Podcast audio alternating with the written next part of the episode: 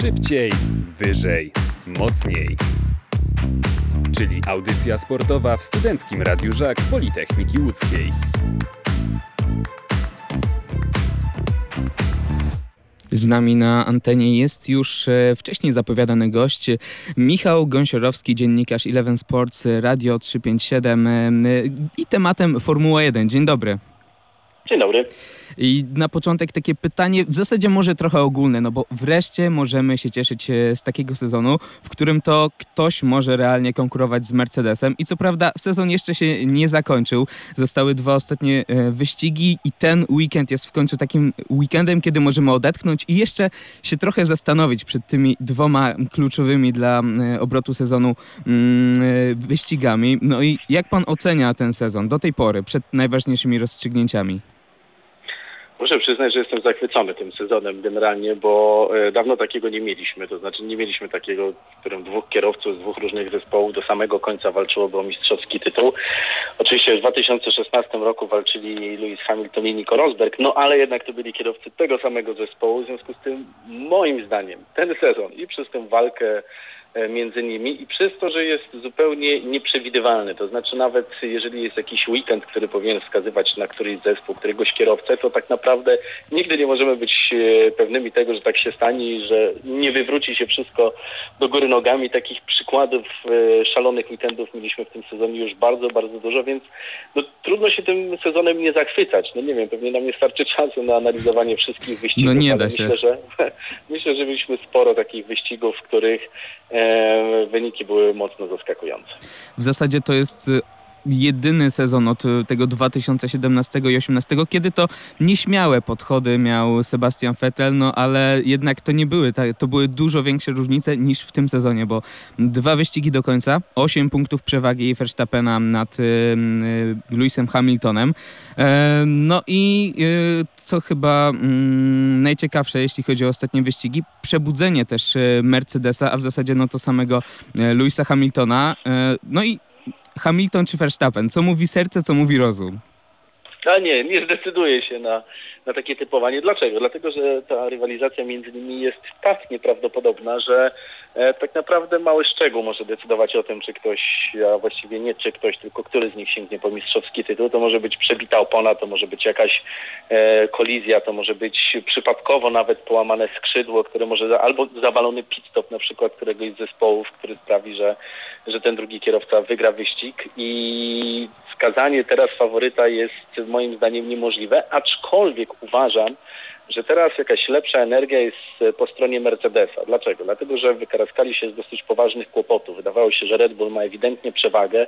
Max Verstappen był na fali. Max Verstappen ma lepszy sezon do tej pory niż Lewis Hamilton i mimo tego wszystkiego Lewis Hamilton był w stanie zdziałać ostatnio e, cuda razem z Mercedesem w tych e, dwóch wyścigach i nie dość, że wszystko im się ułożyło, to jeszcze mają ewidentnie szybszy w tym momencie samochód, co jest mocno zaskakujące i tam w Red Bullu drapią się po głowach, jak to się stało, że Mercedes nagle tak wystrzelił. Co Pana zdaniem spowodowało e, to, że mamy tak emocjonujący sezon? Czy to jest e, kwestia e, tego, że to jest sezon przejściowy, że rozwój bolidów został spowolniony, że został zamrożony, czy gdzieś indziej dopatruje się Pan przyczyn tego, że możemy się znowu ekscytować wyrównaną rywalizacją w Formule 1?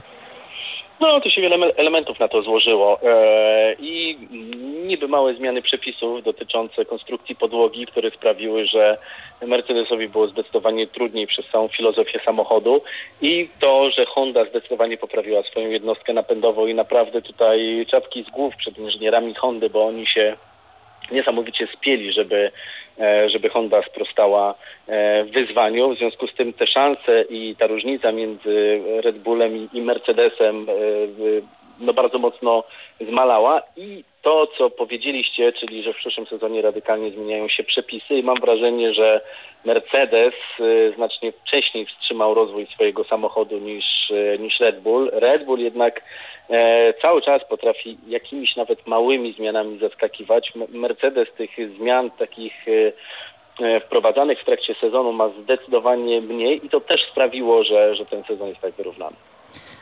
My się głównie ekscytujemy za każdym razem rywalizacją indywidualną kierowców, no bo też przez te ostatnie lata i tą dominację Mercedesa ciężko było w ogóle rozważać to, że jakikolwiek zespół może walczyć o zwycięstwo w klasyfikacji konstruktorskiej. No ale ten sezon jest inny. W tym sezonie również trzeba przyznać, że Sergio Perez jednak daje swój pierwiastek do tego, że Red Bull może rywalizować o najwyższe cele. No i pięć punktów przewagi jedynie Mercedesa nad e, Red Bullem do, na tę chwilę. Mm, no i jak pan myśli, czy, czy jest szansa na to, że Red Bull, że Christian Horner będzie chodził uśmiechnięty i będzie mógł w końcu um, jakieś um, zaczepki do Toto Wolfa kierować i w końcu wygrają, czy, czy nie? Czy jednak Mercedes faktycznie rozbudzony, pobudzony jednak dociągnie tę przewagę do końca? Nie wiem, no, naprawdę, wierzcie mi, że to jest trochę wróżenie z fusów. Docinek nie będzie brakować bez względu na to, kto zdobędzie mistrzowski tytuł i w tym i w przyszłym sezonie i w ogóle myślę, że ten sezon przez to jest fascynujący, że tak dużo jest e, takich rozgrywek e, zakulisowych, takich gierek politycznych, e, jakiejś tam rywalizacji technologicznej, e, naginania przepisów, bo przecież tak naprawdę wszystkie zespoły gdzieś tam szukają odcieni szarości, żeby nagiąć odrobinę przepisy, żeby ich samochód był trochę szybszy i akurat w tym sezonie e, takich elementów jest bardzo dużo, więc to, to jeszcze wpływa na atrakcyjność tego sezonu. Kto wygra w e, klasyfikacji konstruktorów? Myślę, że to e, będzie zależeć w największej mierze od właśnie tych drugich kierowców. Tak jak wspomnieliście o Czeko, taki Walteri Bottas będą mieli najwięcej do, do powiedzenia w tym sensie, że od nich e, zależy ile tych e, punktów ostatecznie zespół dowiezie, no bo możemy się spodziewać, że różnice między Luisem i Maxem będą niewielkie, prawda, że oni będą pewnie zajmować pierwsze, drugie e, miejsce w, w tych ostatnich wyścigach, w związku z tym to od tych drugich kierowców będzie zależeć, który zespół wygra tytuł wśród konstruktorów. Ostatnio Czeko rzeczywiście ma serię dobrych wyścigów, Walteri miał serię dobrych wyścigów, był ostatnio w, małym dołku, więc e, no, nie wiadomo, czy się, czy się z tego dołka podniesie, czy nie. Natomiast e, hmm, gdybym miał strzelać teraz, to powiedziałbym przez to, co mówiłem wcześniej, czyli przez to, że Mercedes odkrył nieco większy potencjał swoich samochodów w związku z tymi wymianami jednostek napędowych. Być może e, pewnym trikiem związanym z tylnym skrzydłem to sprawiło, że Mercedesy stały się szybsze i taka e, wstąpiła w nich dodatkowa energia. Z kolei Red Bull jest teraz pod dużą presją i, i każdy mały błąd y, z ich strony może skutkować tym, że po prostu y, nie dowiozą tego tytułu. Ja jeszcze się dopatruję takiej małej furtki, która mm, y, jest od początku sezonu to Red Bull jako jedyny zespół dowoził jakiekolwiek punkty w każdym wyścigu. Mercedes czasami je gubił. No ale jak już został poruszony temat Czeko i tych drugich kierowców, no to kwestia tego sezonu, myślę, że było paru kierowców, którzy przychodzili do nowych zespołów i stawiano pytania, czy, czy aby na pewno się sprawdzą i choćby właśnie Czeko Perez, na którym już w pewnym momencie taki mały krzyżyk stawiano. No tak samo chociażby e, Carlos Sainz przychodził no, jako zawodnik, który będzie w cieniu mimo wszystko Charlesa Leclerca. No i można jeszcze wymienić chociażby Fernando Alonso, który nie wiadomo jak się odnajdzie po powrocie do Formuły 1. Jak pan ocenia te powroty albo te zmiany transferowe? O wow, 做啲咩嘛？都唔。To znaczy, zacznijmy od tego Red Bulla. Red Bull ma trochę pecha, dlatego że od odejścia Daniela Ricardo oni tak naprawdę nie byli w stanie znaleźć kierowcy, który by jakoś e, spełniał nadzieje pokładane w, w kierowcy, który e, startował był boku Maxa Verstappena, bo Max Verstappen jest wybitnym kierowcą i generalnie większość kierowców z stawki Formuły 1 będzie skazana na, na porażkę z nim, a ci, którzy nie byliby skazani na porażkę z nim są po prostu niedostępni, więc ta rola drugiego kierowcy Red Bulla jest e, naprawdę nie niewdzięczna, podobnie zresztą jak drugiego kierowcy e, Louisa Hamiltona, e, o czym boleśnie przekonał się Max e, Verstappen. Jeżeli chodzi o Fernando Alonso, to spodziewałem się, że będzie miał bardzo trudne początki tego sezonu i tak rzeczywiście się stało. Zobaczcie, że mniej więcej do połowy sezonu Esteban Ocon wygrywał te pojedynki z Fernando Alonso i w kwalifikacjach radził sobie bardzo dobrze i w wyścigach dowoził dużo punktów. Oczywiście pomógł mu Fernando w, w Grand Prix Węgier i Esteban Ocon wygrał wtedy i, i zaliczył wiem, zapisał sobie bardzo dużo punktów. Natomiast Fernando naprawdę potrzebował sporo czasu na to, żeby się oswoić z samochodem, z oponami, z nowym światem Formuły 1, e, w którym przez jakiś czas go nie było. Natomiast w tym momencie, jak się patrzy na Fernando Alonso, to naprawdę to wygląda e, no, y, spektakularnie, tak bym, takiego słowa bym chyba użył, bo wrócił ten dobry Fernando Alonso, y, znany z wcześniejszych lat, kiedy miał konkurencyjny samochód w czasach powiedzmy Renault, czy jeszcze nawet y, McLarena, e, tego z 2007 roku. Natomiast ten nowy Fernando Alonso ma więcej chyba dystansu do siebie, ma więcej doświadczenia, ma więcej spokoju, pokory. Super miło się na niego patrzy, przynajmniej ja mam dużo frajdy z oglądania dwukrotnego mistrza świata w akcji. I w tym sezonie nie mówi się o tym, że Fernando Alonso psuje atmosferę w zespołach przede wszystkim. No tak, no trzeba pamiętać też o tym, że nie, nie walczy o mistrzowski tytuł. Zawsze kiedy nie ma takiego napięcia związanego z walką mistrzowski tytuł, to jest dużo, dużo e, łatwiej. E, on się też nastawiał, że ten sezon, e, który się powoli kończy, to będzie ten po zmianach regulaminu, bo on się na to najbardziej nastawił. Gdyby nie ta zmiana regulaminu, e, to nie wróciłby pewnie do Formuły 1 i liczy na to, że, że będzie mógł z powrotem walczyć o zwycięstwa i o mistrzowski tytuł. No taki jest jego cel. W związku z tym w tym sezonie przesadnie się nie napina, robi co do niego należy, oswaja się z, z tą formułą i myślę, że idzie mu to znakomicie. No właśnie, rozmawiamy o tym sezonie, no ale e, już nasze myśli powoli też uciekają w stronę tego sezonu przyszłego, bo rzeczywiście sporo zmian i sporo zmian, które zapowiadają się bardzo, bardzo ciekawie, bo mamy te nowe regulacje, bo mamy e, nowe twarze w Formule 1, sporo ruchów transferowych, będzie nowy tor w Miami. No i chyba ta pierwsza kwestia wydaje się najistotniejsza, najciekawsza, te nowe regulacje, które wchodzą. Po raz pierwszy w erze hybrydowej mieliśmy taki sezon naprawdę ekscytujący, naprawdę wciągający. No a w przyszłym sezonie to wszystko trochę zostanie wywrócone do góry nogami. Jakie nadzieje i jakie obawy wiąże Pan e, z tymi zmianami, które wchodzą od przyszłego sezonu? Nadzieję mam takie, że,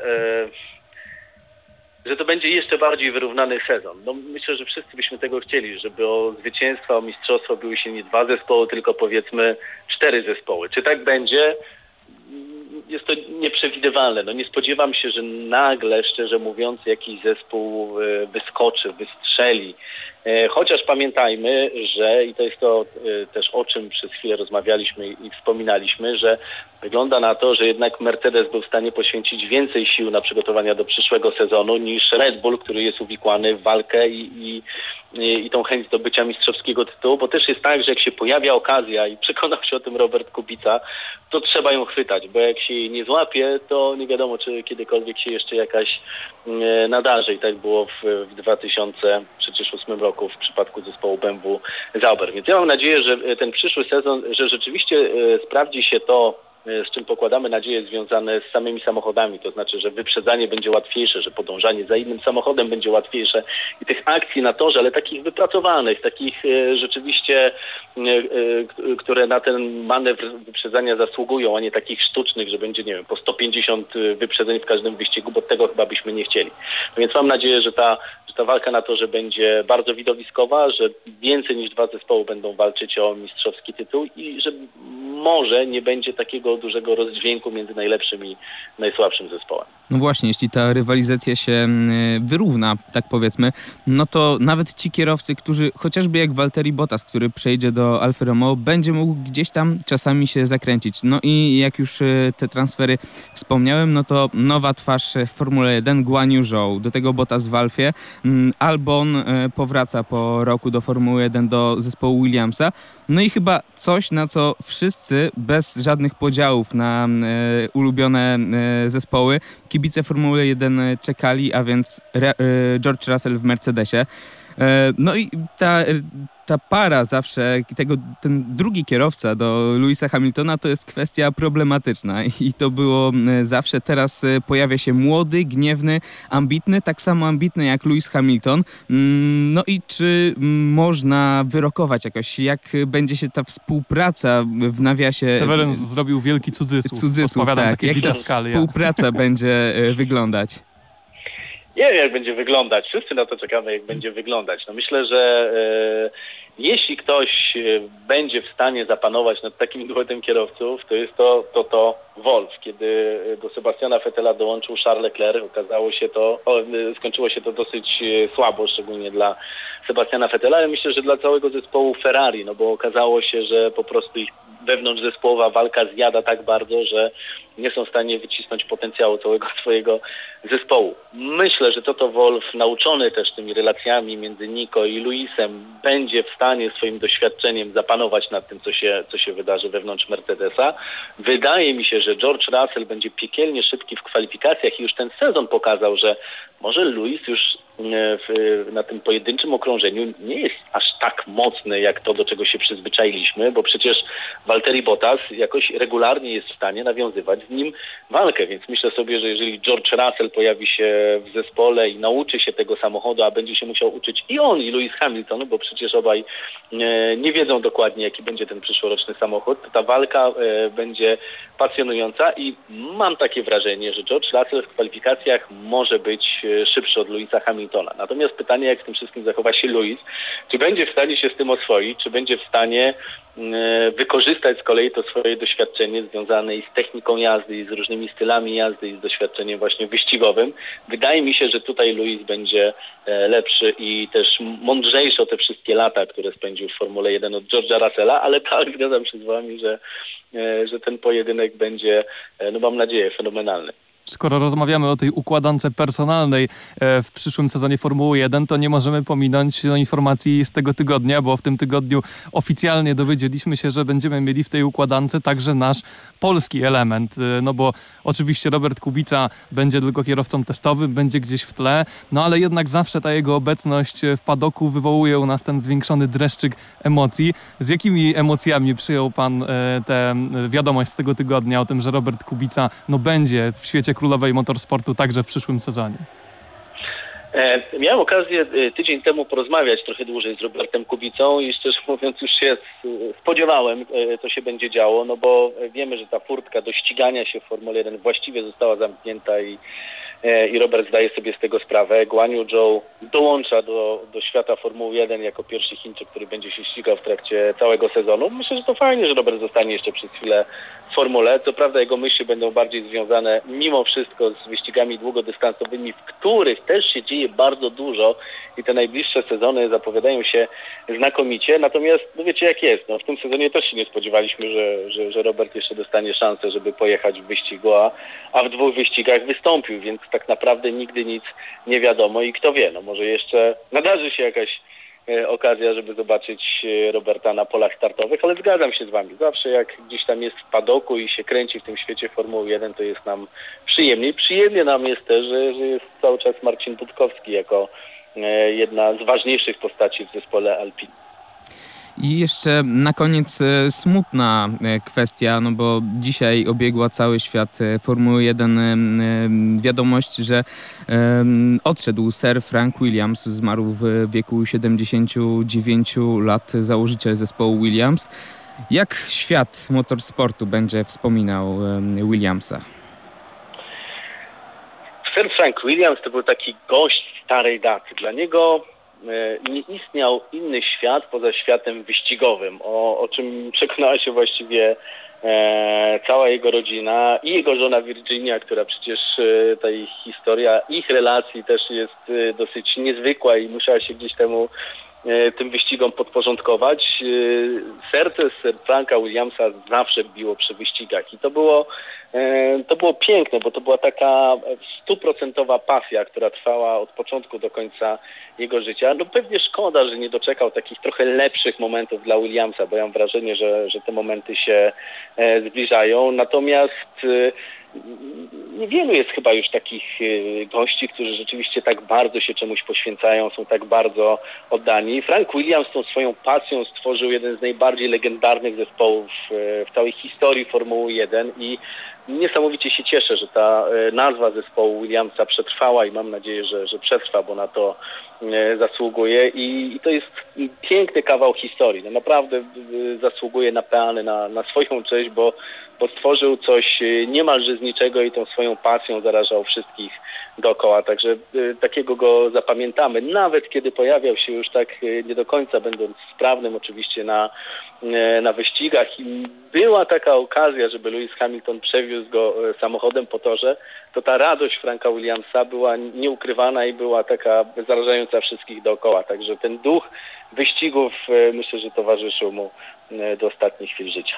No to zacieramy już ręce przed tymi decydującymi rozstrzygnięciami sezonu F1 od 3 do 5 grudnia Grand Prix Arabii Saudyjskiej na nowo, e, nowym torze. E, W dniach 10-12 grudnia ostatni akord, jak to się czasem mawia, sezonu, czyli Grand Prix Abu Dhabi i wtedy e, za dwa tygodnie już będziemy wszystko wiedzieć. Dziękujemy bardzo za tę rozmowę. Naszym gościem był Michał Gąsiorowski, dziennikarz Eleven Sports i Radia 357.